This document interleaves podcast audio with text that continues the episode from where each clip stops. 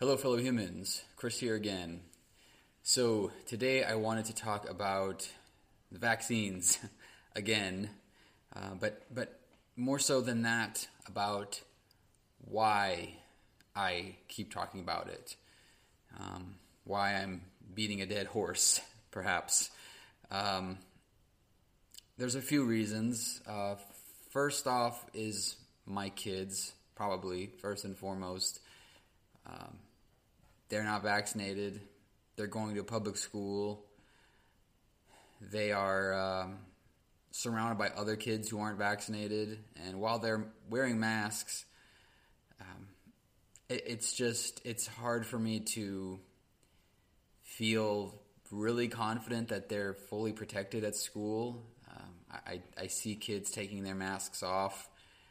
I see parents without their masks on, waiting for their kids to pick them up and uh, that in itself is unfortunate because I, I I've said it before. I don't know how we're going to be able to expect our kids to stick with the mask rules when the role model adults in their lives can't do it themselves. So that's that's the big one, you know. And, and again, I talked before about schools already having to scale back, uh, kids having to quarantine for two weeks for exposure. It happened with my son. Um, you know, so there's that aspect of it. Another part of it is uh, my sister in law, who's a respiratory therapist and is on the verge of, of quitting, really. Um, extremely overwhelmed. Um, entrepreneur, uh, did a doing an endeavor sort of similar to me starting this podcast uh, way back when, before this pandemic hit, and um, she's completely stopped that. Doesn't have the time or energy, and that's unfortunate in and of itself. Um, and I just see the toll it takes, the stress, uh, having to make these decisions every day about who you're going to treat, having to watch people die um, constantly and it's just uh, it, it's just an unfortunate and preventable um, situation that she and many many other healthcare workers are having to go through across the country. You know, we hear these stories about triage and and um, do you help the vaccinated or do you help the unvaccinated? How do you make those decisions? Um, I, I just wish that people like her wouldn't have to go through that. So for me to uh, just lend my voice in any way I can. It's not hard for me. Um, it's it's the least I can do, and just hoping that uh, you know throwing out a, a, bunch of lines will catch one person and maybe make somebody's life a little bit easier. Not just for that person who might get their shot, but for the person with a heart attack who will be able to get a bed because somebody who chose to go unvaccinated won't be taking up that bed. And that one nurse or respiratory therapist that doesn't have to make that decision about who they're going to put on the ventilator to save that person's life. And then having to live with that decision when they go home and they can't sleep because they wonder about should I have helped the other person because the person that I chose to help died anyway um, those decisions take a toll on you after a while, uh, a very strong emotional toll. And um, I'm worried about losing competent, capable, knowledgeable medical experts in the field because they're burning out. So there's also that. And then the other one, the other thing is on a personal level, um, I know people that um, I, I, think can still be reached uh, if you find the right words. Um, the message that I sent about DHS and the military, um, I had specific people in mind with that.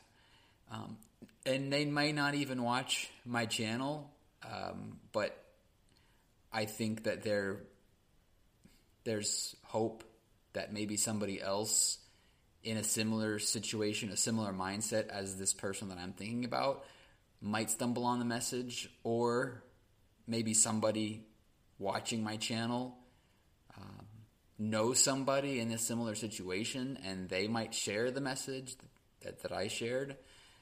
Um, a Master Chief, uh, it, which is a, a, rank in the Coast Guard and the Navy, Coast Guard and Navy have the same rank structures. Um, it's an E9.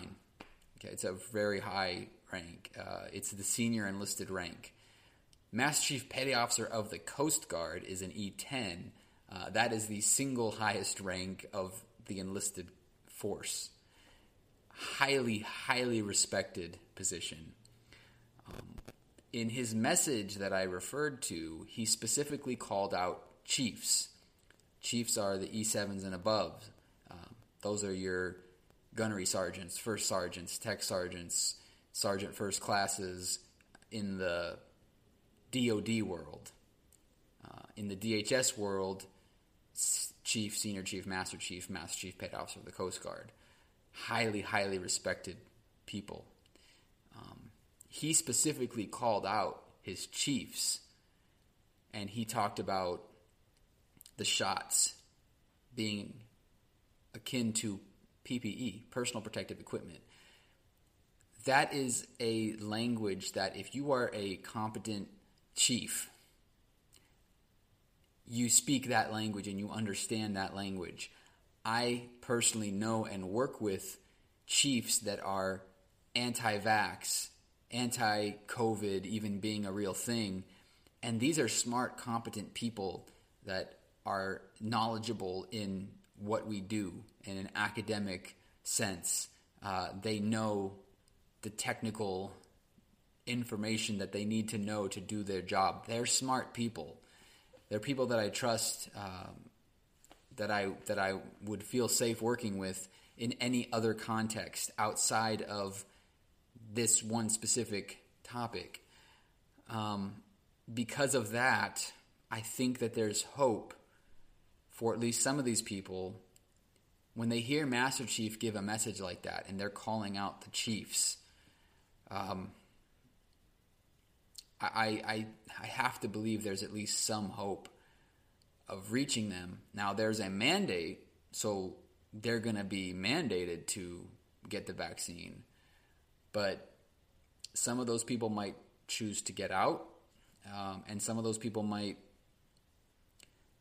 not actually believe it in their hearts, and they might begrudgingly go and get the vaccine, but they don't believe in it. If if we can get people to actually believe in it, then I, I at least would hope that that could lead to um, a domino effect, as it were, of um, of knowledge, of sharing this information. Um, I think that there's, in a very general sense, two types of anti-vaxxers. There are the the untouchables, the QAnon conspiracy theorist types, the Tucker Carlsons, or the people that listen to those types of people anyway. Um, they may be unreachable. Um, that you know the ones that booed Trump himself when even Trump was telling his base to go get the vaccine.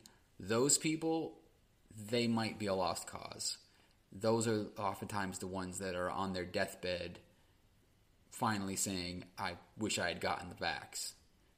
Um, but there are other people who just have maybe implicit biases or some kind of barrier within themselves. Um, you know, maybe they've been lied to. Uh, maybe they've been misinformed by those those Tucker Carlson types. Um, but they don't have quite the hard headedness, the stubbornness um, to where they're completely unreachable. There might be something there that you can still connect with. And um, the military uh, is very unique in the um, the respect that comes with certain positions that you can see on their collar, and you know there there's a um, we do train people to think for themselves. We want people to be able to make discretionary judgment calls in the field, but we have standards and protocols that you will comply. Um, you, you, will get compliance. Um, and so, for one, I'm hoping to reach those, and I say I, um, but it's it's not about me. I'm not. It's it's the message. It's just, that's going around from senior leadership. The the intent is to get compliance, obviously, which you will get, uh, but it's also to change hearts and minds to you know when you hear somebody that you really respect um, and you've been trained up in this environment where okay you're you're the chief and you have certain responsibilities you're going to hear master chief giving those instructions and you're going to respect it and you're maybe going to change the way you think about it because of the source of the messaging. This is not a political pundit. This is not the president. This is not a social media influencer. This is a highly, highly respected position telling you this. And uh, again, if it just makes one person take it more seriously, then it's worth it for me to say something. Uh, it's not. It doesn't take anything more out of me. I don't have to go read another book or read an article or watch a news story or read a study. I don't need to do any homework. And uh, with my kids in school now, with these with new things happening in my life, with people I know going through sickness sometimes or personal stresses, I don't necessarily always have the time to be research Chris and go find some new topic to tackle. Um, this is an imminent crisis, and um, I just think that I would be remiss if I didn't at least say something every time that I see some kind of angle, some something that might make one person say, you know what, that makes sense. Um, you know, I was beating a dead horse last year when I was uh, when I was going on and on about voting for Joe Biden. Um, I had this uh, video about capping the well, which maybe I'll maybe I'll pull out of the archives and put a uh, put a little link to, but I had somebody who was a Bernie supporter and who wasn't big on the uh, vote for anybody Democrat, but uh, but they did seem to like my message about capping the well and rethought voting for Biden because of that, um, and that made me feel good about it. Uh, if if I can make one person see something a little bit of a different way, it's worth it to me because that person might then go say something to somebody else. And I think that's how that's how messaging gets across, especially in today's world where you can just pull out your phone, post a tweet, you know, do an Instagram, send a te- send a TikTok uh, video, whatever. You know, information just goes around so fast uh, I it's kind of like taking steroids in the Olympics. You know, if I don't if I don't do something, I'm not going to be able to keep up with it all, and, and then maybe maybe the message falls behind. So anyway, that's just kind of something I was thinking about. Um, that's why I keep going on with it, and uh, you know, hopefully, hopefully things will get better. I don't I don't know how soon that'll happen. I know we just hit we're hitting numbers right now of cases and deaths uh, as high as they were back in March when the vaccines first started. So that's obviously depressing, but um, that's why I keep that's why I keep going at it. Uh, anyway, um, thanks for checking in on me. I will catch up with you all again very soon. Have a great rest of your day. And Remember, don't be afraid to question the consensus.